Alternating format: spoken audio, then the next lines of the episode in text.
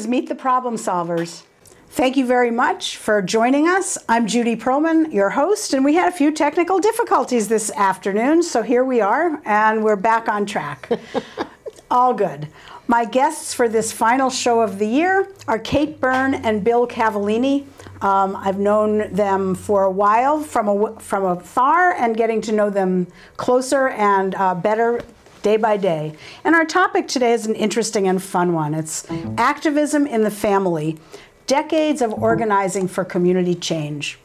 I'm going to let them tell their own story, but the bottom line is they met in some very. Um, I'm going to let them tell it. Why don't you guys just say what hap- what was going on in 1990 when you guys were drawn together? Go ahead. Well, um, the uh, eviction-free zone, which I was part of and on the steering committee, had made a decision to take over a building that had been vacant for over two and a half years, and um, and put in tenants who were facing eviction from another building. Um, the landlord in the first building was in violation of the removal permit ordinance, which is part of rent control ordinance, and um, the rent control board was not enforcing that part of its Uh-huh. ordinance. So we, in our tenant organizing uh, mode, decided to take over that building. We met with the neighbors, one of which was Kate, and got them on board to support us. And we took tenants from Mass Ave building in Central Square to a building on Broadway near the corner of Elm Street. And um, it was a four-unit building. We had to clear out stuff that had been left by prior tenants. Um, and we had to set up uh, security patrols to make sure that in the middle of the night, either either the landlord or his workmen or the police wouldn't be coming and taking the tenants out. So we actually spent from dusk until dawn in two-hour shifts watching the building uh, on the from the outside. Yeah. And Kate was part of, of that security patrol, and I was I was the one that set up the thing and the, the, the whole um, network of security um, pe- personnel, and made sure that people showed up. And if they didn't show up, I t- I take their place. You'd show on. up, So yes. That just went on Yes. for three months, Wow. and eventually, you know, um, the tenants, the landlord gave in, and the tenants were allowed to stay. Yeah. It was really an important part of the tenant movement in, in, in Cambridge. Yeah. Yeah. It was a very exciting time. It was very fun. And um, it was also it was nerve wracking, you know, sitting out there. We did we made sure that there were two of us at a time, and we'd bring our lawn chairs out, and you know, our coffee or whatever, and and sit there out in front of the buildings, and then get up every once in a while and walk around the building to make sure that nobody was coming in the Wow. back way, and Wow. you know, and and we you know we had some very vulnerable tenants who were had moved into that building, and and um, so it was it was a it was a big deal. It was really important too. Um, And so, just to put this in context, in 1990, there was still rent control in Boston, Cambridge, and Brookline. Right. And so, what you were doing was you were operating within the rent control framework Right. and within landlords who were not respecting the rent control Yeah. requirements and regulations. And so, you very cleverly got some people who were being forced out Mm-hmm. because of un- unfair eviction tactics, really. Yeah, and yeah. found got them into this other place and somehow you wore everybody down and they stayed Yeah. that's amazing Yeah. that's a great Yeah, story It is. Yeah. It's a great story. You know. So yeah. and i love the idea that you were out there in your lawn chairs and nobody had cell phones Yeah, right, so we you were, didn't. you weren't like if the next person showed up that was good if Yeah. they didn't Yeah. Yeah. Well, yeah. and the and the thing you were was, probably on call like around the clock right he, Yeah, he I would was, stop well, by. I, I was driving a cab at the time, which is the way Yeah. I supported myself during this most of the, my organizing uh, career, and um, so I would zoom by You'd in zoom the by, cab right. in the course of my shift, right and make sure that the transition took place. yeah. And the interest, I mean, the thing that struck me was that Kate was was like one of the people that did security that made herself really comfortable You know, she had the lawn chair, she had the, the coffee, she had, um, you know, sunshade if it was, you know, um, uh, she took the early shift and so on. And, um, you know, I mean, we didn't hook up until a couple of years after that, but, It was, it um, was only a year later. well, but it wa- it was, it- but, but it- I I think we both were attracted to each other in Yeah. that time period. And what an exciting like enterprise to be collaborating on too. I mean, you were Yeah. doing Yeah. something really important for Yeah. these families, doing something really important. Yeah. Yeah, I mean, that's talk about, you know, it was excitement. huge. Yeah, it, It was, was huge. huge. So, you know, one of the things that we've been talking about is organizing. Mm-hmm. And I think that's a term that I'm beginning to understand. I think you guys have a much I mean, help us understand, help us just talk through what what do we what do you think of when you say organizing and what can we think of? Um, I think of it as, as a way of bringing people together, finding out what they what people see as the issue, um, but also knowing that um, that I, you know, when I go into something, I have to have a really clear understanding that it's gonna it's gonna take a lot of work. Um, I have to be aware going in, particularly now after we've been doing this for so long, that I have to really be aware of the privilege that I come to the table with, and and um, to pay attention to that, to the fact that you know that we are white, that we're older, um, that we're a male-female couple, that we're English speaking, you know, all those things. Um, you know, I have to be really attentive to and pay attention to what other people are telling me in terms of um, what their risks might be. Um, and, and, and I also think that it's really important to, to understand that, that in order to do this kind of work, you have to have, you have, to have a passion for it. You have to have, um, you know, a, a real, a real interest and a real desire to do it. What do you think? Yeah, you, you also have to be, um, be uh, willing to fail more often than succeed. Yeah. Yeah. um, Because that's what happens. Yeah, Um, yeah, Just the- the act of knocking on doors, which is a critical part of organizing still to this day, um, that it's, uh, you know, you're going to get more doors shut in your face than you're going to have invitations to come and sit down and have tea. or not opened. Yeah. Yeah. yeah. So, So organizing, but you know what? When we first started this conversation, there was another very powerful word that you used, Kate, which was I don't remember whether it was justice or injustice. I think it Oh, was yes, injustice. yeah. So talk us into that space Oh, for you. well, I think I- think when we were talking, you- we, we were talking about sort of the problem solvers and what we think of as the problem, and I and I see it as a sort of overall the, the issue of injustice, and and so it can be different things at different times. So maybe it's it's housing over here, or you know, it's it's something else over here. But but it's it's um, the, the the overarching picture of it is is injustice and fighting injustice. I think that's that is what it seems to me, anyways. And that seems where your passion yeah, that's- is grind yeah, is yeah. like grounded in that. Yeah. Yeah. exactly. Yeah. Exactly. Very, very interesting. Yeah. So let's take a minute and understand, like, figure out why we know each other and how we're here. Um, this is Meet the Problem Solvers. I'm Judy Perlman. Kate Byrne and Bill Cavellini are, um, as you can see, they've put in a few years Yes. as community organizers. They've put in a few years as married people, Yeah. working together and supporting each other in different pieces of this work. So I think that's an, another interesting piece to go to is sort of the dynamic of your marriage or just of a family that has this. But I also want to, so let's circle back to that, but let's just talk about how we got to know each other Yeah. recently, Yeah. which is that Kate and I both serve on the board of the Community Action Agency of Somerville. Kate is the president. I am the The vice president. the vice president. So you're, I mean, if a bomb drops, wow. Wow. Yeah. Cass is- Good luck to Cass. Yeah. Yeah. But in the course of that, and, and I just to, I mean, um, we, I also had another member of uh, the, uh, the CAS board, Community Action Agency of Somerville is called CAS. Jordan Harris was on here talking about his um, very progressive faith community. But one of the interesting things is that even before Kate met Bill, she was working at CAS. yeah.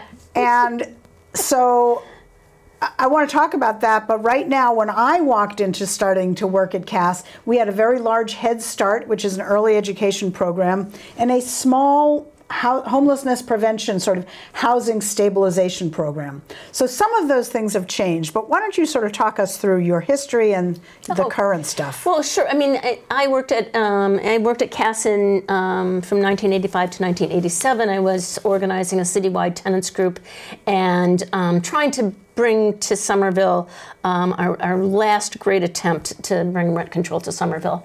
Um, and so it was a it was a big struggle. Um, there were a lot of different things that came out of it, um, and um, it, and it was uh, it, that CAS at that time had a really solid organizing um, portion to it. We had a director of organizing. We had, you know, we had a welfare rights organizer, a pi- private housing organizer, a public housing organizer, um, me as a tenant organizer. Um, so it was a whole real um, solid component um, and great, great work that was done. So, um, and I have to say that I.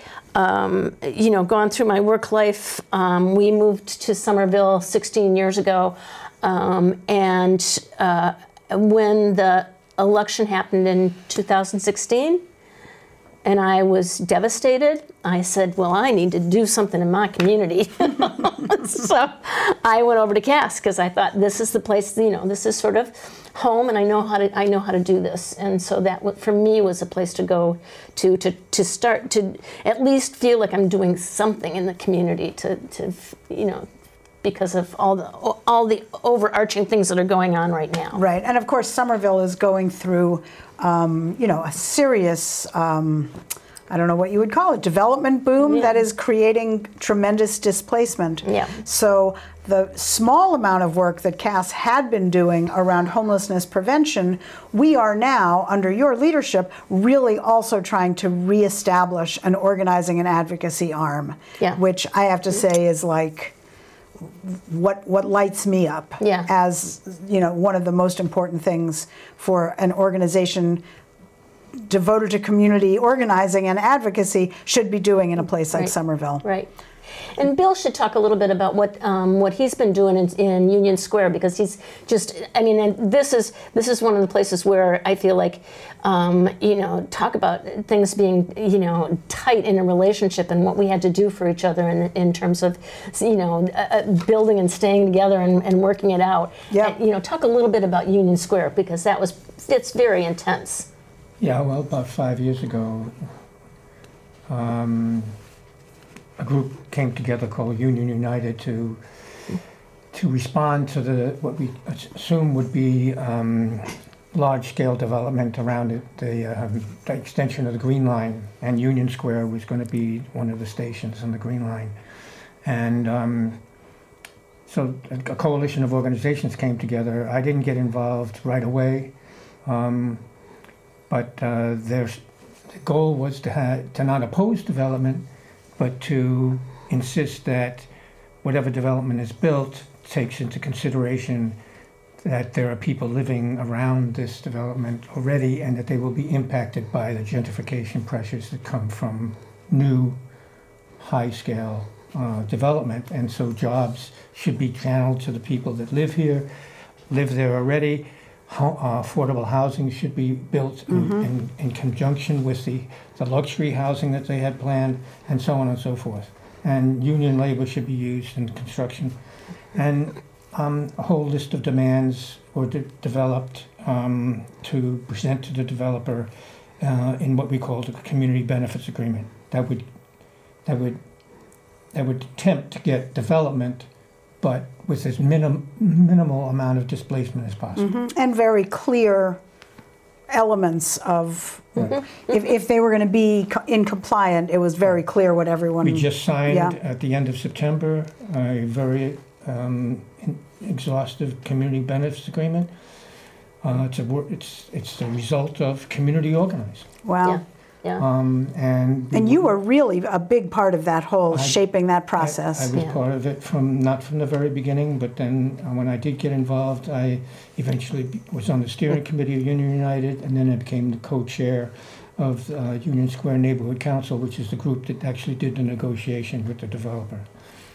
So, Yeah. Wow, that's yeah, a now big- we've got to make sure that they follow through on Right, everything they've committed right. to. That's Right. another thing that organizing is, is like, Right. like vigilance. Yeah, It's you have not to one pay and attention. done. You gotta Yeah, pay You attention. have to pay Yeah. attention. But that, but that, um, that, that whole process was over, over a year where you were meeting on a weekly basis with the developer. I mean, having weekly meetings with the developer and then having other meetings outside of that to get ready for the Right. meetings with the developer. Wow. And so it was a real, um, you, there were times where you had, you know, three meetings, uh, you know, three nights a week or four nights a week and then on something on the weekend. And it was a lot. It was a Yeah, lot. sounds like a lot for you too. Yeah, Yeah. yeah, Yeah. it is a Like, lot. here's a sandwich. yeah. see Maybe you I'll see you Thursday or, or maybe right. Friday. Yeah, Whenever, you know, one or the other of us has been involved in a very intense part of the organizing effort, the other, the other partner has played that supportive role. Um, and it's not always been easy. There's been Yeah. tension. You yeah, know, One, you know, at times, do you have to go to so many meetings? yeah. Can't you miss this one? When are we going on vacation? You know? uh, Yeah, absolutely. Exactly. Yeah. Exactly. You know. Yeah, so, yeah, it, it wasn't, it wasn't easy. But the other thing I wanted to say, and I didn't, we didn't even talk about this beforehand, but but when we moved to Somerville, um, my, I, I- my son and our and our daughter-in-law bought the house, and um, we made it into a two-family house, and we live on the first floor, and they live on the second floor, and they now have two daughters, and so we were able to be on site with our granddaughters, um, That is raising just them, beautiful. and Yeah. you know being able to and so that was the other thing that that you know while you know at the times where I was working full time and you you know had retired you were able to go do things with the girls um, and be you know and Yeah. be supportive of them in their school uh, you know things and and um, that was another whole piece of it where you know or the concerts or whatever it was Right, right. Yeah, and of course, performances, yeah yeah. I mean, the girls have joined us in our, or- in our yeah organizing. they've been I out on the streets with That's us We're very amazing. proud of, of the- the Both of things, the initiatives they've taken. Yeah. yeah You know, yeah one is up at the high school now, and she walked out for, um, The climate strike. strike. Yep, n- and- not- and that that one- and, and also the guns, Oh, yeah. yeah yeah. Yeah, she's been very she's been very involved with a lot of different things at the school. That's so- great. I mean, this is it's in the it's in the family. It's It in is. And they family picket val- sign- And value. picket signs with Union United and Union Right. Wow. I can't wow. complain.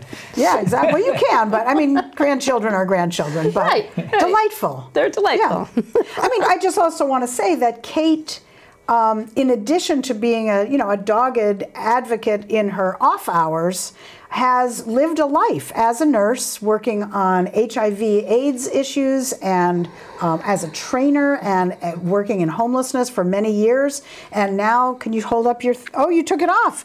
She usually wears a Narcan Oh, yeah. thing. What do you call that? Narcan kit. Kit, yeah. Because I mean, she's just you're just live in a world where Yeah. you Yeah. are a savior. You're a you're a, you're a caretaker wherever you go. Yeah. I mean, so it's your lives. Your lives are quite interesting. I think I want to ask another question because Bill, the when we talked about it at your house, and you talked in this sort of gentle way, and you did it again tonight of like just trying to get accommodations and just trying to get you know kind of a sensibility to the to the needs of the people who are affected. I guess my question is when you started as an organizer, were you that even handed and accommodating about the disparate needs, or were you fiercer and was it more black and white, or have you, is this like with age you get? I think with age you mellow, but, you know, with everything. Yeah, But um, I think what I learned, what I didn't know in the beginning was that I needed to listen to what people are saying. And I, you can have a point of view and you can t- share it with them, but you need to listen. And because if all we have is numbers, we don't have money, we don't have power without having the numbers. So you got to get on board. Everybody's got to do their share. And um, if you don't listen, you're not hearing what people's priorities are and how passionate they are about one or the other.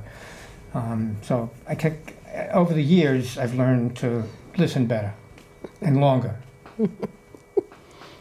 Anything to say about that? Oh, I think I think it really is important to you know to Yeah. really hear what people have to say and to really pay attention to what people have to say because as Bill said, you know, if you don't have if you don't have the numbers, if you don't have you know if you're not if you're not um, getting where people are at and working with them where they're at, you know, they're not going to come around. There's no Right. you know, and if if we're not, if I'm not listening, if we're not listening to people, um, why would they even bother with us? Right. If, if we Right. come in with our own agenda and just tell them what to do, we, that's Right, and I guess really what you're saying is listening both uh, to the people who are affected and getting the truly nuanced messaging about what it is that their lives are going to look like. But also, I hear you saying listening to the developers. You've got to get to a solution Yeah. they can find their way to. And, you know, putting a stake in the ground and refusing is not how you get to a solution. So I guess those were those long hours. Yeah, I think that's, that's a fair assessment. Yeah, interesting. So this is Meet the Problem Solvers once again. Kate Byrne and Bill Cavellini. Here's where we kind of think about what are the takeaways. Are there takeaways that you guys have that you want to share uh, uh, about lives as advocates, advocates, as activists in organizing? You know, I think I, I think it, it, it, sometimes it, it feels like this is a, a really romantic option to be an organizer. And the fact is is that it's oftentimes a lot of hard work and as Bill said, you know, a lot of failure. A lot of times that things don't go the way you think you want them to go. Um, and so you have to have in, in your soul you got to have some passion for the work and you have to have some compassion for the people that you're working with. And and uh, it's so it's not it's it's not something to be done um, with a faint heart um, or with small children I mean, I always think, you know, it's, it's really, it, it's Yeah, really, we were talking about really that. hard the work. demands of a young family. Yeah. It's probably not when you're going to be able to go out to three or four meetings a week. Right. And you can right. forgive yourself for that. Right, right, and I think that's really important. Right. What about you? What I think takeaways? You said it. Oh no, You said it you very could say more. You could say it very well. Well, I would say one thing uh, that, that we talked about before, which is that some of your passion as organizers was because the issues themselves uh, Right. touched your lives. Right, right, And that's a very interesting part of it. right. Yeah, we both Right. lived in rent control apartments. When rent control went out, it was one of the times after the squat and the building on Broadway. It was the, it was the first project that we worked equally on together. Um, as we, how, do we, how does Cambridge respond to the loss of rent control?